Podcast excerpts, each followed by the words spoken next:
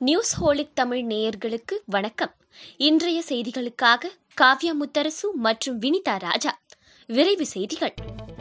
அரசு அலுவலர்கள் ஊழியர்கள் கண்டிப்பாக இரு வாரங்களுக்குள் தடுப்பூசி போட்டுக்கொள்ள வேண்டும் என்றும் தனியார் ஊழியர்களுக்கு தடுப்பூசி போட தொழிற்சாலை நிர்வாகம் முன்வந்தால் உதவிட அரசு தயாராக உள்ளது என்றும் முதலமைச்சர் எடப்பாடி பழனிசாமி தெரிவித்துள்ளார்.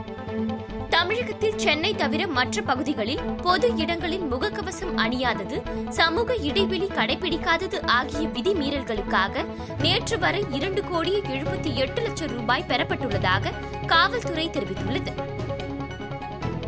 ஊழியர்களுக்கு கொரோனா தொற்று ஏற்பட்டதை அடுத்து வீடுகளில் இருந்தபடியே காணொலி காட்சி மூலம் உச்சநீதிமன்ற நீதிபதிகள் வழக்கு விசாரணை மேற்கொண்டனர்.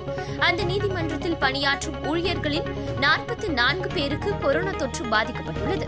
இதையடுத்து அவர்கள் தங்களை தனிமைப்படுத்திக் கொண்டு சிகிச்சை பெற்று வருகின்றார்கள்.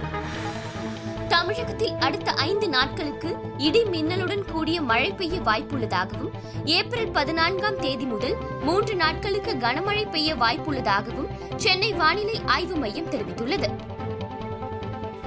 நாடு தழுவிய மூன்று நாள் தடுப்பூசி முகாமில் முதல் நாளிலேயே இருபத்தி ஏழு லட்சம் பேருக்கு கொரோனா தடுப்பூசி செலுத்தப்பட்டது. கடந்த இருபத்தி நான்கு மணி நேரத்தில் இரண்டாவது நாளாக ஒன்றரை லட்சத்துக்கும் மேலாக பாதிப்பு ஏற்பட்டிருக்கும் அச்சுறுத்தும் சூழலில் இது மிகப்பெரிய முன்னேற்றமாக காணப்படுகிறது. அண்ணா பல்கலைக்கழகத்தை நிர்வகிக்க உயர்கல்வித்துறை செயலாளர் அபூர்வா தலைமையில் மூன்று பேர் கொண்ட வழிகாட்டுதல் குழுவை அமைத்து ஆளுநர் பன்வாரிலால் புரோஹித் உத்தரவிட்டுள்ளார். வேலூர் மாவட்டத்தில் உள்ள தொழிற்சாலைகள் வணிக நிறுவனங்கள் ஹோட்டல்கள் கடைகளில் பணிபுரியும் ஊழியர்கள் ஏப்ரல் பதினாறாம் தேதிக்குள் கட்டாயம் கொரோனா தடுப்பூசி செலுத்திக் கொள்ள வேண்டும் எனவும் மீறினால் சம்பந்தப்பட்ட நிறுவனங்களுக்கு சீல் வைக்கப்படும் என மாவட்ட ஆட்சியர் சண்முக சுந்தரம் எச்சரிக்கை விடுத்துள்ளார். முன்னெச்சரிக்கையாக மாவட்டத்தில் உள்ள அனைத்து வார சந்தைகளுக்கும் தடை விதிக்கப்பட்டு தனிநபர் இடைவெளியை பின்பற்றும் வகையில் பள்ளி கல்லூரி வளாகங்களில் காய்கறி கடைகள் செயல்படும் எனவும் தெரிவித்துள்ளார்.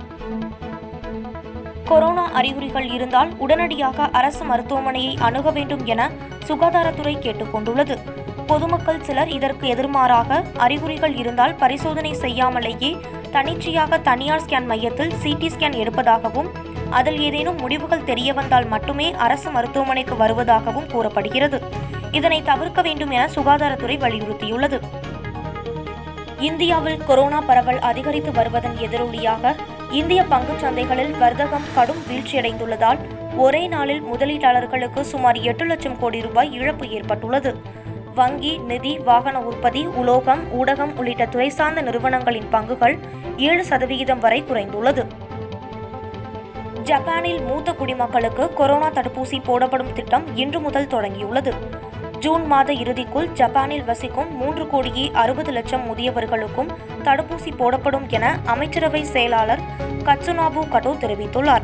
முன்னதாக ஜப்பானில் சுகாதார பணியாளர்களுக்கு கொரோனா தடுப்பூசி போடப்பட்டது. மேற்கு ஆஸ்திரேலியாவை தாக்கிய செரோஜோ எனும் சக்தி வாய்ந்த புயலால் ஆயிரக்கணக்கான வீடுகள் சேதமடைந்துள்ளன. செரோஜோ புயல் கரையை கடந்தபோது கல்பாரி ஜெரால்டன் உள்ளிட்ட கடற்கரையோர ஊர்களில் மணிக்கு நூற்றி எழுபது கிலோமீட்டர் வேகத்தில் சூறைக்காற்றுடன் கூடிய கனமழை பெய்துள்ளது. இதனிடையே மேற்கு ஆஸ்திரேலியாவில் நிலைமை மிகவும் மோசமடைந்துள்ளதாக அந்நாட்டு பிரதமர் ஸ்காட் மோரிசன் தெரிவித்துள்ளார். சன்ரைசர்ஸ் ஹைதராபாத் அணியை பத்து ரன்கள் வித்தியாசத்தில் வீழ்த்தி ஐபிஎல் தொடரில் தனது நூறாவது வெற்றியை கொல்கத்தா நைட் ரைடர்ஸ் அணி பதிவு செய்தது. இத்துடன் இந்த செய்தி தொகுப்பு நிறைவடைந்தது. நன்றி வணக்கம்.